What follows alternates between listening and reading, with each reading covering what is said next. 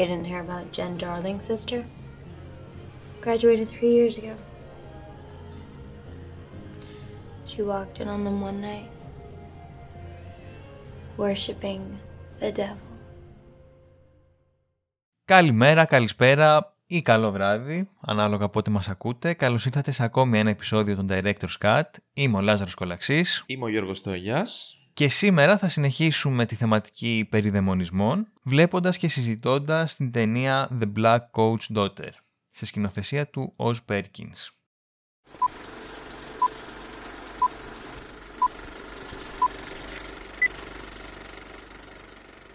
Του 2015 είναι Α24 και αυτό, δεν είμαι σίγουρος. Είναι Α24, είναι από τις πρώτες, έτσι, τότε δεν είχε γίνει πολύ γνωστή ακόμα. Νομίζω ότι τα τελευταία χρόνια περνάει λίγο μια δεύτερη νιώτη αυτή η ταινία. Έχει Ναι, γίνει ναι, ναι. λίγο πιο γνωστή από ότι όταν ξεκίνησε. Μάλιστα ε, έχει μια ιδιαιτερότητα γιατί προβλήθηκε πρώτη φορά το 2015 σε κάποια φεστιβάλ, δεν θυμάμαι ακριβώς που, και ο πρώτος του τίτλος ήταν February, Φλεβάρης. Ναι. Μμ. Και ο σκηνοθέτης έβγαλε μια δεύτερη ταινία που παίζει στο Netflix, νομίζω, ή είναι παραγωγή του Netflix. Παίζει να είναι παραγωγή του Netflix. βασικά. Είναι, είναι. Το, αυτό το «Είμαι το όμορφο πλάσμα που ζει στο σπίτι», το οποίο βγήκε το επόμενο χρόνο, το 2016. Μμ. Αλλά πρώτα προβλήθηκε στις αίθουσες αυτό και μετά το Blackcoat's Daughter που τότε λεγόταν February και ονομάστηκε μετά την προβολή του έτσι, άλλαξε και ο τίτλος του. Οκ. Δηλαδή είναι λίγο περίεργο, ναι. Ναι. Επίσημα, δηλαδή το debut του σκηνοθέτη είναι το Blackcoat's ε, Daughter αλλά παίχτηκε δεύτερα, με, δεύτερο μετά την, ε, την άλλη ταινία για το Netflix. Ναι. OK. Okay, whatever. Περίεργα πράγματα. Ε, Θα- Θες να μας πεις λίγο την περίληψη; ναι, θα σας πω και την περίληψη λοιπόν. Βρισκόμαστε σε ένα σχολείο στην Αμερική, το οποίο ετοιμάζεται να κλείσει για χειμώνα. Ωστόσο, δύο κοπέλες αναγκάζονται να μείνουν εκεί, να περάσουν διακοπές δηλαδή στο σχολείο, διότι οι γονείς τους για διάφορους λόγους δεν εμφανίστηκαν. Μμ. Και κατά τη διάρκεια της διαμονής τους έρχονται αντιμέτωπες με διάφορες μεταφυσικές οντότητες. Ωραία. Ωραία πραγματάκια έτσι, χριστουγεννιάτικα, ευχάριστα. Ναι. Καθόλου τρομακτικά. Καθόλου τρομακτικά, ναι. Ε, από την περίληψη ακούγεται κάπως ε, αρκετά απλό storyline, αρκετά απλή ιστορία. Δηλαδή ότι θα είναι εκεί μέσα και θα γίνουν διάφορα περίεργα. Έχει βέβαια κάποιες ιδιαιτερότητες η ταινία, που θα τις πούμε προφανώς, στη, Μμμ. ως πιο πολύ ως προς τον τρόπο αφήγησης. Ε, αλλά γενικά ναι, το concept είναι πολύ απλό αυτό. Κλείνονται αυτά τα κορίτσια εκεί πέρα μόνα τους, στο άδειο σχολείο και αρχίζουν και συμβαίνουν περίεργα πράγματα. Ε, να πούμε λίγο πριν ξεκινήσουμε, γιατί έχει ένα ενδιαφέρον, ότι ο σκηνοθέτης είναι ο Oz Perkins, που είναι γιος του Anthony Perkins, που έπαιζε στο Psycho του Hitchcock. Μμμ. Και ο οποίος έχει γυρίσει και κάποιες ταινίες, το ψυχό 3 και άλλη μία, νομίζω δεν θυμάμαι. Αλλά ε, δεν έχω δει εγώ άλλη ταινία του Oz Perkins. Αυτή ήταν η μόνη που έχω δει. Δηλαδή και αυτό που είπαμε για το Netflix το ξέρω πως υπάρχει, δεν το έχω δει. Νομίζω έχει γυρίσει κι άλλο ένα έτσι ψηλό horror παραμύθι ε, Hansel and Gretel μεταφορά κάτι, κάτι τέτοιο. Ναι, το οποίο είναι περσινό νομίζω. Ναι, ναι, είναι πιο καινούριο. Ε, Και έχει σκηνοθετήσει κάποια επεισόδια του Twilight, ένα επεισόδιο νομίζω του Twilight Zone, του remake τώρα που γίνεται. Σε παραγωγή του Jordan Peele. Μμ. Α, OK, OK. Ε, οπότε είναι λίγο στη φάση του horror από ό,τι βλέπουμε. Α, Ό,τι έχει κάνει μέχρι τώρα έχει αυτό το πιο έτσι, horror στοιχείο. Γιατί και το Hansel and Gretel μοιάζει να είναι λίγο πιο spooky. Δεν το έχω Μμμ. ξαναδεί, δεν το έχω δει ξαναλέω, αλλά ε, μοιάζει να είναι αρκετά έτσι creepy και αυτό. Ε, αυτά. Νομίζω για τον Perkins. Δεν ξέρω αν έχει να πεις κάτι άλλο. Όχι, νομίζω θα τα δούμε και πιο μετά, διότι ουσιαστικά είναι περίεργη η ταινία. Σεναριακά βασικά είναι μια αρκετά απλή ταινία. Ναι. Και ενώ κρατάει μια μισή ώρα, θα μπορούσε κανείς να ισχυριστεί ότι, οκ, θα μπορούσε να κρατάει και μία ώρα και δεν θα άλλαζαν και πολλά πράγματα. Αλλά νομίζω ότι εμένα τέλος πάντων μου άρεσε πάρα πολύ. Αλλά ας τα πάρουμε με τη σειρά σιγά σιγά. Ναι. Αυτό, ναι, επειδή είναι μπερδεμένη ταινία, ας μην μπερδευτούμε κι εμείς. Να θες να τα πιάσουμε, δηλαδή να, να ξεκινήσουμε να βλέπουμε τι γίνεται στην ιστορία και πώς μας το παρουσιάζει αυτό. Και νομίζω όλα τα άλλα θα έρθουν και στη συνέχεια. Μμμ. Ε, λοιπόν, έχουμε τρεις κοπέλες στην ουσία. Η ιστορία περιτριγυρίζεται γύρω από τρεις κοπέλες. Η μία είναι η Κατ, που είναι αυτό το κοριτσάκι, το ξανθό με τα κοντά μαλάκια που την υποδίεται η Κέρμαν Σίπκα.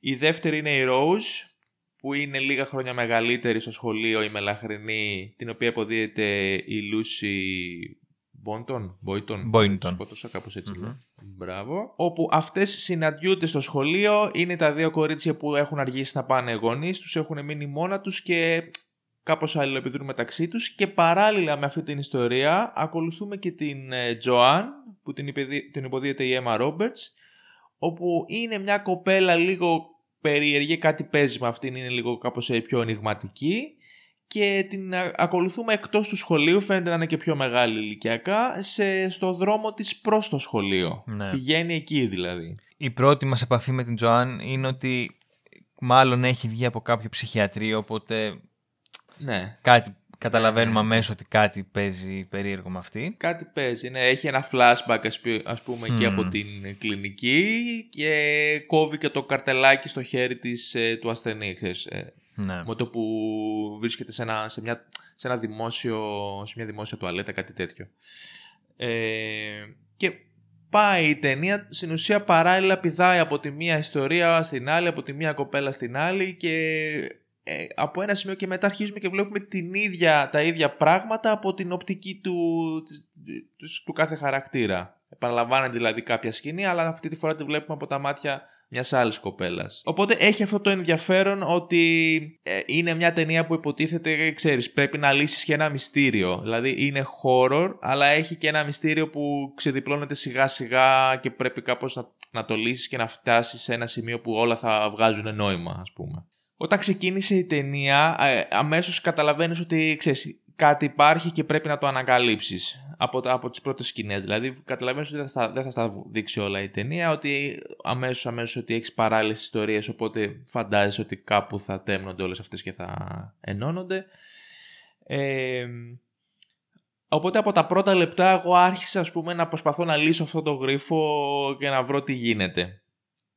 Δεν ξέρω αν είμαι εγώ πολύ περίεργος και κα- καχύποπτος ή αν, με... ή, ή αν είναι παγίδες που στείνει η ταινία, αλλά από την αρχή αρχίσα και φανταζόμουν περίεργα πράγματα. Δηλαδή, όταν ε, η Κατ, αυτή η πιο μικρή κοπέλα της ιστορίας, η Ξανθιά, ε, η δαιμονισμένη βασικά μπορούμε να το πούμε γιατί, εντάξει, Ναι. το, την έχουμε δει την ταινία πλέον.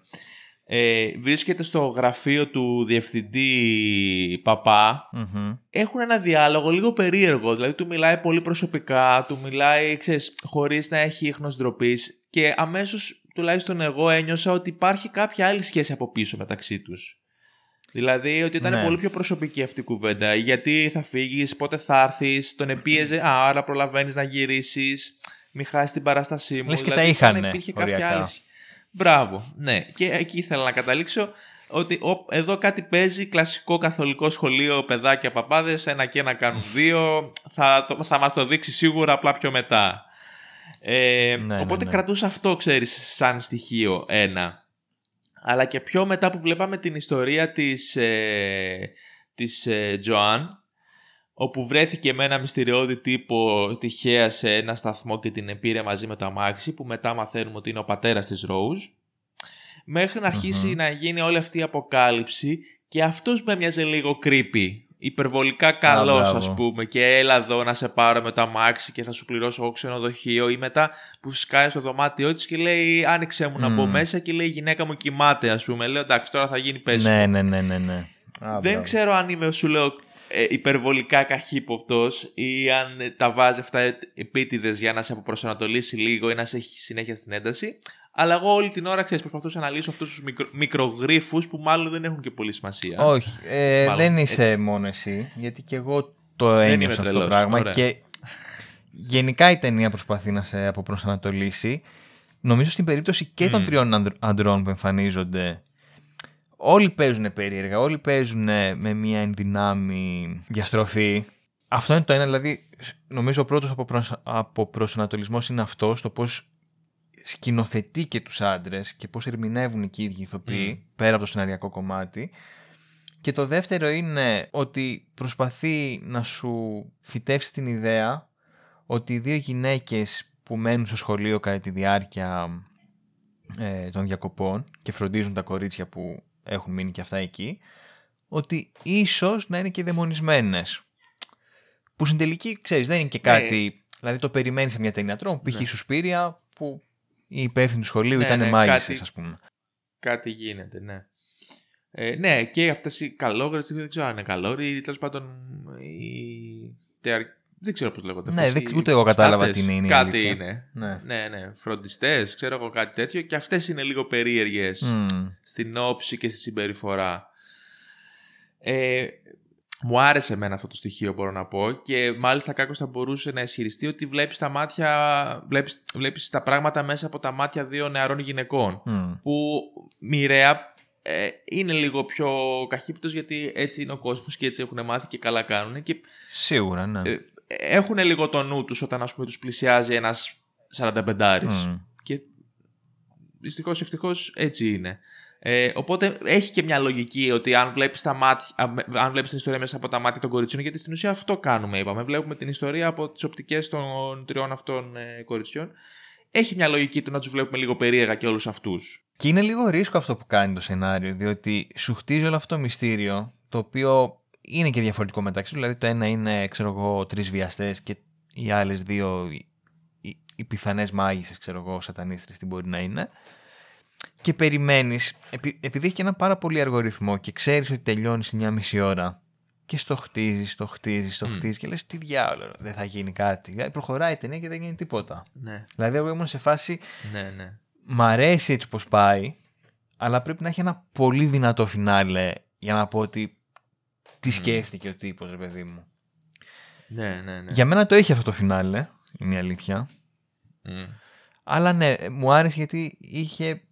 Είναι μια επικίνδυνη προσέγγιση. Δηλαδή θέλει λίγο κότσια. Είναι πολύ επικίνδυνο. Ναι. Συμφωνώ, συμφωνώ. Και ε, ενώ και για μένα δούλεψε, ε, μπορώ πολύ εύκολα να καταλάβω κάποιον που θα μου πει με εκνεύρισε. Γιατί ε, καθώς πηδούσε από τη μία ιστορία στην άλλη, από τις τρεις στην ουσία διαφορετικές ιστορίες, ε, το κάθε κομμάτι που ανήκει στην κάθε ιστορία το κόβε και πάνω εκεί που πήγαινε να γίνει κάτι Ναι. εξ- λίγο πριν την κορύφωσή του. Μμ.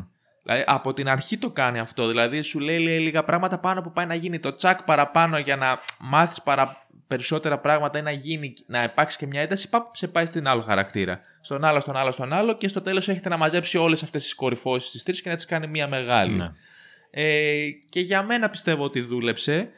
Αν και σου λέω, μπορώ να φανταστώ ότι κάποιο λίγο εκνευρίζεται από αυτό το, από αυτό το παιχνίδι. Γιατί κάπου- είναι κάπως σαν να σε περιπέζει, ρε παιδί μου, σκηνοθέτης. Κατάλαβες. Σίγουρα, σίγουρα, ναι. Και εγώ το βλέπω, το ακούω αυτό. Ωραία, άμα θέλεις μπορούμε να πάμε λίγο και στο κομμάτι του, του φινάλε, ρε παιδί μου, να δούμε λίγο τι έγινε εν τέλει, ποια είναι αυτή η μεγάλη κορύφωση για την οποία μιλάμε και κάπως να την ερμηνεύσουμε γιατί νομίζω ότι έχει να συζητήσουμε και κάτι. Ωραία, προτείνω αντί να πάμε κατευθείαν στο φινάλε, να πούμε λίγο και το Α, τι ακριβώς έχει γίνει στη διάρκεια. Δηλαδή, Ναι, ναι, ναι, ναι, ναι, ναι. τις, τις ψηλοανατροπές που υπάρχουν ε, διασκορπισμένες μέσα στο σενάριο.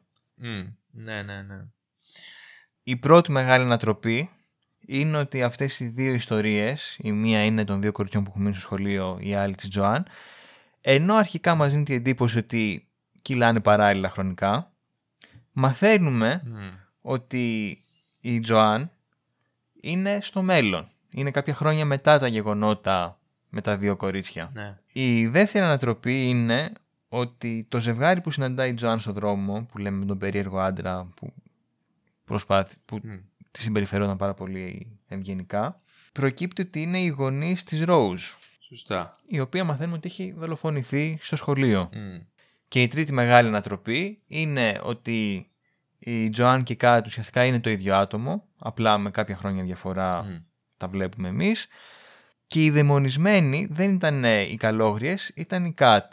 Ναι, ναι, η, η, όλη αυτή η ερμηνεία του δαιμονισμού στην ουσία αποκαλύπτεται όταν βλέπουμε πλέον την ιστορία από τα μάτια της Κατ. Ναι. Γιατί μέχρι εκείνο το σημείο πάμε από τη Rose στη Τζοάν και η Κατ εμφανίζεται σαν χαρακτήρας όμως δεύτερος μέσα σε αυτή την ιστορία. Όταν δούμε από την οπτική της Κατ πια τι γίνεται, όπου ακούμε Ναι, τα τηλεφωνήματα, ναι, βλέπουμε τις σκιές, εκεί, εκεί αρχίζει και ξεδιαλύνει λίγο το πράγμα ας πούμε. Τελικά υπάρχει και τέταρτη ανατροπή και ο λόγος που μου δούλεψε στο φινάλε. ναι, ποια είναι η τέταρτη; Η τέταρτη ανατροπή είναι ότι ουσιαστικά, ναι, μεν ήταν δαιμονισμένη η Κατ, αλλά ήθελε να είναι δαιμονισμένη. Γιατί... Αυτό- Α, ναι, σωστά. Ναι. ναι, ναι. Τέλος πάντων, σε όλη την ταινία υπονοείται ότι οι γονείς έχουν πεθάνει και γι' αυτό δεν ήρθαν να την πάρουν. Αν και ποτέ δεν αναφέρεται ξεκάθαρα. Οπότε στο τέλος το χτίζει η ταινία ότι ήταν η Κάτ ένα πολύ μοναχικό κορίτσι και βρήκε μια ενδυνάμει παρέα στον σατανά. Οπότε όταν γίνεται ο τελευταίος εξορκισμός σε μια πολύ ας πούμε συγκινητική στιγμή, δεν ξέρω, με άγγιξε πάρα πολύ, λέει η Κάτ στον δαίμονα μη φεύγεις, μη με αφήνεις μόνη μου. Don't go. Μετά από πολλά χρόνια, η Κατ πλέον ως Τζοάν θέλει να επιστρέψει στο σχολείο με σκοπό να ξαναβρεθεί με τον παλιό της φίλο. Και μάλιστα με το που σκοτώνει τις γον... τους γονείς της Rose, γιατί spoiler τους σκοτώνει, βάφεται για να είναι όμορφη όταν θα συναντήσει ναι, ναι. το πλάσμα αυτό που τελικά δεν το συναντάει και τελ- η ταινία τελειώνει με την πρωταγωνίστριά μας να κλαίει ας πούμε.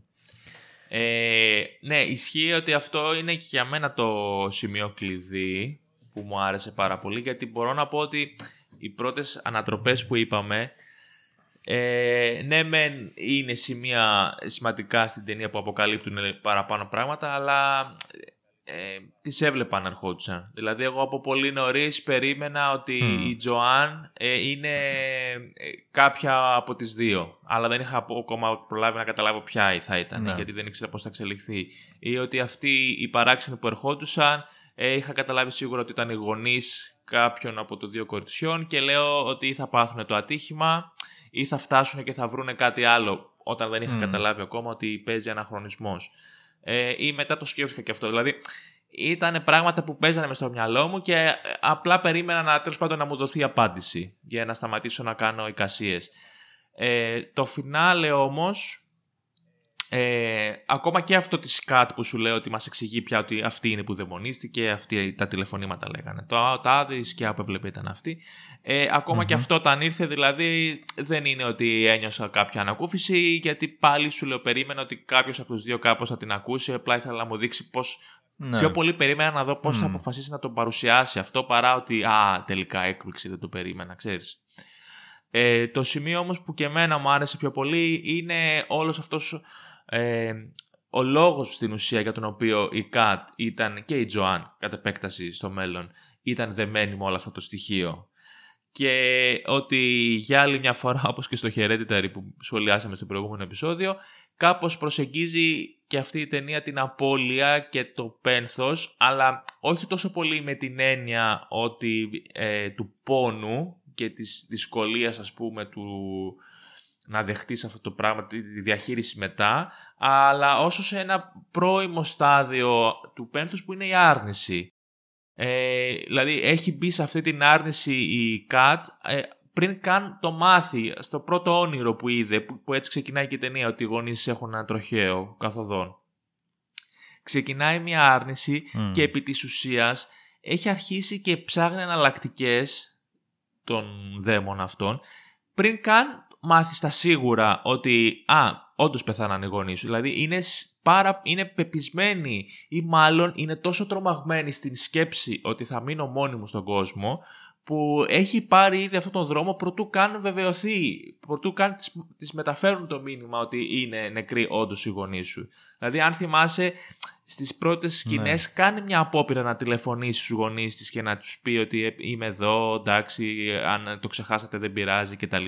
Μμ. Ε, φαίνεται βέβαια σαν να μην το πολύ πιστεύει. Είναι και εκεί ψηλό πεπισμένη ότι δεν υπάρχουν γονείς, αλλά έστω κάνει μια προσπάθεια να πάρει ένα τηλέφωνο. Ε, φαίνεται αυτό που είπες και εσύ ότι είναι αρκετά μοναχική. Δεν βλέ- βλέπουμε στο σχολείο να έχει κάποιον φίλο. Ε, ίσως και γι' αυτό να ήταν τόσο κοντά στον ε, διευθυντή παπά. Δεν το ξέρω βέβαια αυτό. Μμ. Ε, αν και κάτι επίσης που μου άρεσε το οποίο δεν το αποκάλυψε στο τέλος ενώ η Κατ, όταν βλέπουμε την ιστορία της Κατ βλέπουμε όλες τις σκηνές στο τηλέφωνο, στο δωμάτιο της Rose που της λέει μια παλιά ιστορία και βλέπουμε τη σκιά στη γωνία ε, τη σφαγή μετά και τη σκηνή στο υπόγειο στο Λέβητα ε, δεν μας δείχνει την πρώτη σκηνή που είναι στο δωμάτιο του διευθυντή που αν θυμάσαι όταν μίλαγε με τον διευθυντή γύρισε, έστρεψε στη γωνία, κοίταζε και χαμογελούσε πιθανότατα είχε αρχίσει από τότε να βλέπει κάτι. Δεν μας Ναι, το ναι, ναι. ξεκαθαρίζει αυτό, αλλά ε, νομίζω Μμμ. ότι έχει αρχίσει από τόσο νωρίς. Δηλαδή, Ισχύει. έχει αρχίσει από το πριν καν μείνουν μόνοι τους και αυτή η μοναξιά και η πίεση την πιέζει. Ίσως α- ακόμα με το που ξύπνησε από το όνειρο να έχει αρχίσει να έχει αυτές τις έντονες σκέψεις. Ε, όταν κάνει αυτά φωνικά η Κατ, είναι σίγουρα ότι πια έχει μπει μέσα της, δηλαδή μας το ξεκαθαρίζει το δαιμονισμό της, που κάνει αυτά, ξερνάει, κοπανιέται στα κρεβάτια και τέτοια. Όταν όμως η, Τζε, η Τζοάν σκοτώνει τους γονείς της Rose, ε, βλέπουμε ότι αντιδρά πιο ανθρώπινα. Δηλαδή με το που, σ- που τους σκοτώνει τη- ψιλοπιάνει ένας πανικός ας πούμε, αλλά μετά συνέρχεται γρήγορα. Ε, ή όταν ανακαλύπτει ότι αυτοί που τυχαία της, την ε, βρέθη- βρέθηκαν στο δρόμο της είναι οι γονείς της Rose, πάει στο μπάνιο και γελάει. Το ερμηνεύει κάπως σαν ένα ιονό ή σαν Ναι. μια καινούργια αποστολή που της ανατέθηκε και ότι πρέπει να ξανακάνει το ίδιο. Και βλέπουμε αυτό που λέει στο τέλος ότι η ταινία κλείνει με, το, με τα κλάματα στην ουσία και ε, στην πραγματικότητα τη συνειδητοποίησή της ότι είναι μόνη της. Ε, παίζει δηλαδή ότι από Μμμ. τότε που αποδέχτηκε το δαίμονα μέσα της αλλά και όταν τον έδιωξε ο, στον εξορκισμό ο παπάς ε, ως όλη τη διάρκεια που ήταν στο, στη ψυχιατρική κλινική να είχε ως σκοπό ζωή της ή να μην είχε πιστέψει πραγματικά ότι τώρα είμαι μόνη μου στη ζωή. Κάτι θα κάνω, κάπως θα βρω τον τρόπο και θα έχω το τέρι μου ξανά. Όταν όμως πήγε στο Λέβιτα και είδε ότι είναι κρύος και ότι δεν ήρθε κανένας, εκεί νομίζω είναι η, η πρώτη στιγμή της συνειδητοποίησης. Είναι σαν να είναι η πρώτη μέρα του πένθους για το χαμό των γονιών της, άσχετα με το πόσα χρόνια έχουν περάσει από τότε. Και ότι πρέπει από εδώ, από εδώ και πέρα θα είμαι μόνη μου Ναι. στη ζωή. Τότε το κατάλαβε. Και ενδεχομένως να φρίκαρε γιατί συνειδητοποίησε ότι αυτό που έκανε ήταν μάταιο, ας πούμε. Δεν ξέρω, εντάξει, δεν, δεν ξέρω και την ψυχο- ψυχική της κατάσταση γιατί ήδη βλέπουμε ότι ήταν λίγο περίεργη. Ε, νομίζω ότι είναι ένα πολύ δυνατό φινάλε που, που, που δίνει και έναν άλλο χαρακτήρα στην ταινία και δίνει και μια ανθρώπινη πλευρά σε έναν άνθρωπο όπως είναι η Τζοάννη Κέιτ που έχει σίγουρα κάποια, κάποιες ευαισθησίες και την απογειώνει πολύ περισσότερο από ότι αν απλά τελείωνε με ένα δαιμονισμό ή έναν εξορκισμό αντίστοιχα. Ναι, και εμένα μου άρεσε διότι ξεφεύγει πάλι από τα κλισέ των ταινιών τρόμου που συνήθως οι ανατροπές είναι, ρε παιδί μου, για το σοκ. Δηλαδή, ποιο είναι ο δολοφόνος. Μμ. Εδώ η ανατροπή είναι πιο πολύ συναισθηματικού τύπου. Οπότε αυτό νομίζω σου μένει και περισσότερο στο τέλος. Ε, ναι, ισχύει πάρα πολύ. Δηλαδή θα μπορούσε κάλλιστα να τελείωνε με το ότι α, τη βίαζε ο διευθυντής και όλο αυτό το πράγμα το προσκάλεσε Μμμ. μέσα της γιατί ήταν ο βιασμός. Δεν είναι, είναι, είναι πολύ ενδιαφέρον ότι η πηγή όλου αυτού του κακού είναι ένα εσωτερικό θέμα που έχει και πηγάζει και απευθύνεται μόνο στο, στη, στον, στο, στο πρωταγωνιστή, ας το πούμε έτσι, την ε, Τζοάν Παύλα Κατ. Δεν Ναι. είναι ότι α, η μάνα της ήταν μάγισσα και γι' αυτό υπήρξε μια σχέση με το διάβολο, ας πούμε. Όχι. Είναι εντελώς προσωπικό και Μμμ. είναι ένα στην ουσία αφηγηματικό όχημα για να βγάλει όλα τα συναισθήματα του χαρακτήρα. Όσο περίεργο και αν φαίνεται αυτό, ας πούμε, οπτικά. Νομίζω ότι είναι πολύ έξυπνο ε, ο, ο τρόπος με τον οποίο αποφασίσει να το παρουσιάσει, αν και δεν ξέρω. Έχω κι εγώ λίγο την αίσθηση αυτή ότι θα μπορούσε να είναι λίγο μικρότερο ή ότι να γίνει λίγο μια πιο λεπτεπίλεπτη δουλειά ως προς τις ε, ξέρεις, διαφορετικές αφηγήσεις και παράλληλους χρόνους. Ε, πώς να σου το πω, νιώθω λίγο ότι σαν concept ήταν, είναι, σαν ιδέα είναι πολύ ωραία, αλλά ότι ο Perkins δεν είχε μάλλον την κατάλληλη εμπειρία για να το φέρει εις πέρας άψογα, ξέρεις. Όχι ότι δεν το πέτυχε, ε, το αποτέλεσμα είναι καλό, απλά κάπως σαν να το, σαν να ρίξε πάνω λίγο περισσότερη σάλτσα από ό,τι θα χρειαζόταν. Σαν να έκανε δύο-τρεις στροφές παραπάνω ε, α, προτού μπει στο ζουμί της υπόθεσης, κάπως έτσι. Το ακούω, το ακούω. Βέβαια, σου λέω, επειδή είναι πολύ στυλιζαρισμένο, εμένα μου άρεσε. Μμ. Αλλά θεωρώ ότι και αυτό το στυλιζάρισμα λίγο σου δημιουργούσε την ατμόσφαιρα. Δηλαδή, επειδή όλη η ταινία ουσιαστικά ξέρω εγώ, φτάνουμε στην τρίτη πράξη σχεδόν για να δούμε σκηνή βίας και αυτή δεν τη Ναι. βλέπουμε και ακριβώς. Ναι. Ε, χρειαζόταν κάτι, ρε παιδί μου, ξέρεις, για να σε έχεις ένταση συνέχεια. Και νομίζω ότι αυτή η αργόσυπτη κίνηση, τα, Μμ. τα πάντα ξετυλίγονται πάρα πολύ απλά και μινιμαλιστικά και αυτά, στείλουν μια ατμόσφαιρα. Οπότε το τράβηξε Ναι. αλλά νομίζω ότι εν τέλει συνέβαλε στη δημιουργία ατμόσφαιρας. Ναι, ναι. Οπότε ήταν χρήσιμο. Ναι, ναι, μάλλον, μάλλον γι' αυτό και εμένα δεν με ενόχλησε πολύ. Γιατί ενώ μπορεί σεναριακά να νιώθω λίγο ότι ήταν μπερδεμένα τα πράγματα, ε, δούλεψε σε επίπεδο ατμόσφαιρας όπως λες και εσύ. Οπότε ξέρεις, γι' αυτό δεν είναι και εμένα ότι με πέταξε, ότι ξύνησα ή ότι το τελικό αποτέλεσμα ας πούμε, μου, ε, το βαρέθηκα ή με απογοήτευσε. Ε, έχει ενδιαφέρον να μείνουμε λίγο Ναι. σε αυτά τα στοιχεία που λες. Δηλαδή, το, αυτό το, σε αυτό το κομμάτι νομίζω ότι ο Πέρκινς έκανε πολύ καλή δουλειά. Ε, έχει αυτό τη, τη μουντάδα, τα χρώματα, τα πολύ χειμωνιάτικα, ψυχρά, ε, βαριά, τα οποία έρχονται σε πλήρη αντίθεση με το μόνο θερμό στοιχείο που είναι ο Λέβιτας που συμβολίζει και ξέρω εγώ το καζάνι του σατανά, ας πούμε, δεν ξέρω τι είναι ναι, ναι. έχουμε αυτές τις, τις κλασικές πλέον θα πω ε, στις ταινίες horror περίεργες νότες και περίεργους ήχους τη μουσική αυτή τη, το σκορ του της ταινίας που είναι αυτό το, το άβολο λίγο ενοχλητικό τσιριχτό ξέρεις Το οποίο soundtrack παρένθεση το έγραψε ο αδερφός του, ο Elvis. Α, οκ, ωραία Και ήταν το πρώτο soundtrack που έκανε και είχε πολύ άγχος από ό,τι λέει. Α, ωραίο, ενδιαφέρον Αλλά νομίζω του βγήκε ωραία, εντάξει. Είναι λίγο κλισέ, Ναι, ναι, αλλά ε, του βγήκε είναι ωραία. αγχωτικό και το, και το soundtrack. Ε, και νομίζω ότι έχουν κάνει πάρα πολύ καλή δουλειά και οι τρεις κοπέλες πάνω στις οποίες ε, βασίζεται η ιστορία. Δεν έχουν κάποια, δηλαδή και ο, ο ρόλος τους δεν είναι κάποιος, νομίζω τουλάχιστον εγώ, τρομερά απαιτητικός ή κάτι που είναι απίστευτα δύσκολο στο να το κάνεις. Ε, αλλά αυτό γιατί είναι έτσι η φύση του ρόλου με βάση το σενάριο. Αυτό που έπρεπε να κάνουν το κάνουν νομίζω πάρα πολύ καλά και οι τρεις κοπέλες. Όντως δεν είχαν κάποιο ζουμί, διότι και το ίδιο σενάριο είναι Μμ. αρκετά μινιμαλιστικό. Αλλά ας πούμε καταφέρουν π.χ.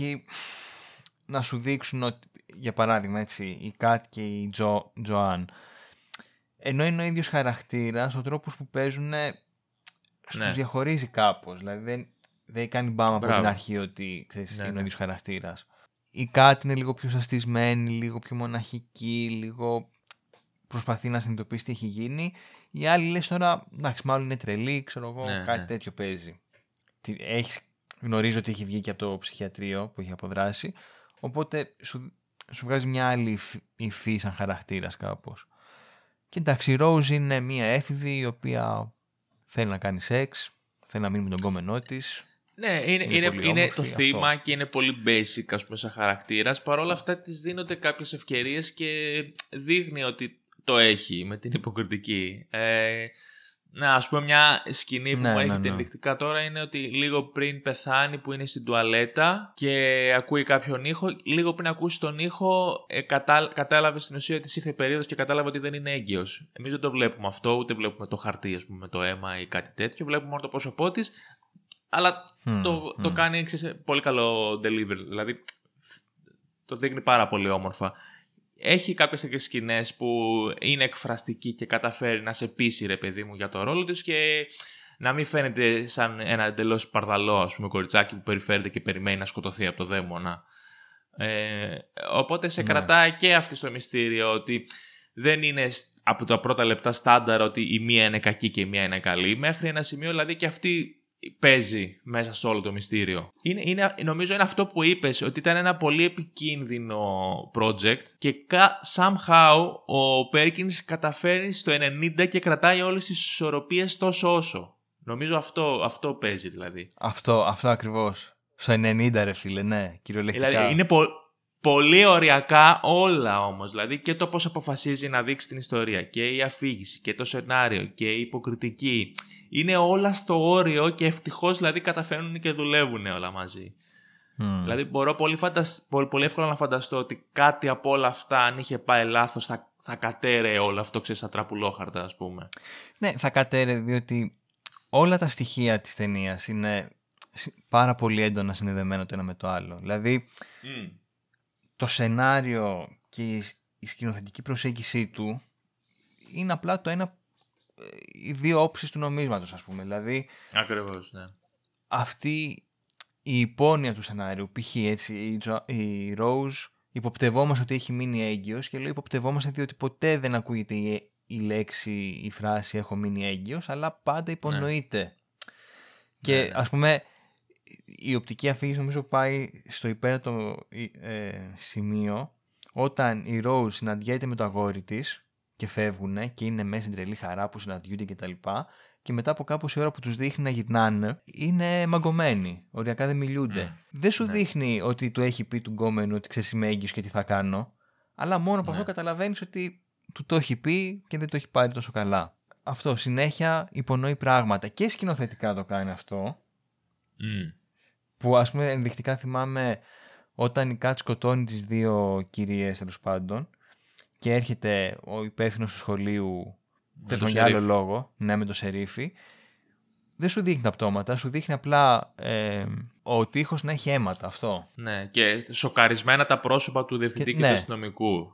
Ναι, ναι, ναι, ναι. Που όλα αυτά μαζί είναι επικίνδυνο ρε παιδί. Δηλαδή μπορεί να σου σκάσει αυτό το πράγμα, να εκραγεί και να πάει πολύ λάθος, αλλά όπως λες και εσύ με κάποιο τρόπο καταφέρνει και τα δένει πάρα πολύ ωραία. Και είναι. δηλαδή, Αυτό το κάνεις σκηνοθετικά μέχρι και την τελευταία στιγμή. Δηλαδή, ενώ έχει αρχίσει ήδη και φαίνεται η κορύφωση, έχουν γίνει φόνοι, παπ, σφινώνει τη σκηνή της Εκάρτ με τον εξορκισμό. Που Μμμ. μοιάζει να είναι λίγο άσχετη, αλλά επί της ουσίας από εκεί προκύπτει όλο το νόημα αυτό της μοναξιάς. Γιατί είναι αυτό που είπες εσύ, Ναι. ότι λέει στον δαίμονα μην με αφήνεις μόνη μου. Πάλι, ε, risky move, ας πούμε, πάνω εκεί στην κορύφωση του μυστηρίου πλέον, αστυνομικού μυστηρίου που πρέπει να βρουν τα πτώματα και αυτά. Ξαναπάμε σε Ναι. κάτι άλλο, σε κάποιο άλλο χρόνο για να μας αποκαλύψει. Το κάνει συνέχεια αυτό το πράγμα. Ε, αλλά ναι, νομίζω κι εγώ ότι δουλεύει στο τέλος. Πάλι ξαναλέω ότι μπορώ πολύ εύκολα να φανταστώ κάποιον όμως ότι- που θα εκνευριστεί με αυτό το πράγμα ή και στο τέλος ας πούμε, θα, θα, θα του πει αμάν πια ξέρω εγώ. Μας έπαιξε, ξέρω. Ε, για μένα το Sony στο 90 αυτό. Ναι, δεν, δεν ξέρω αν έχουμε να πούμε κάτι άλλο, γιατί είπαμε και η ταινία γενικά είναι αρκετά λιτή, οπότε ναι, δεν έχει πολλά πραγματάκια. Ναι. Ε, δεν θέλω να σημειώσω μόνο ότι ε, το ανέφερες και εσύ βέβαια, αλλά εγώ αυτό κρατάω από την ταινία, ε, είναι ότι έχει μια πολύ ωραία ατμόσφαιρα. Γιατί ναι, με λέμε ότι όλα τα άλλα δουλεύουν, αλλά δεν θεωρώ ότι είναι υπόδειγμα ταινίας για το πώς κάνεις το τέλειο σενάριο. Ή υπόδειγμα ταινίας για το πώς να κρατήσεις αμύωτο ας πούμε, το ενδιαφέρον ή την προσοχή ή το μυστήριο. Πιστεύω ότι ακροβατεί πάρα πολύ ε, στο ότι πετυχαίνω από δεν πετυχαίνω.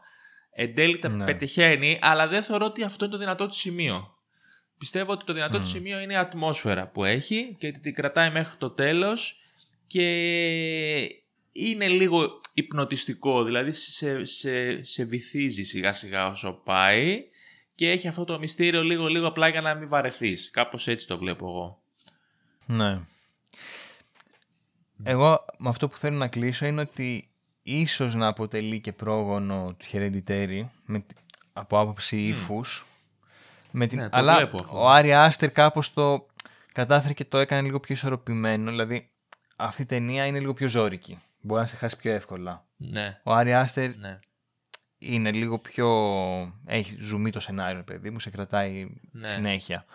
Και- Αλλά Και τώρα, τώρα που το λες, ας πούμε, και, Μμμ. το, και το σκέφτομαι κι εγώ, είναι και πιο ξεκάθαρο. Δηλαδή, θυμάσαι και στο προηγούμενο επεισόδιο που λέγαμε ότι ξεκινάει full horror classic, γίνεται οικογενειακό δράμα και στο τέλος Ναι, απογειώνεται. ναι, ναι, ναι. Ένα, δύο, τρία.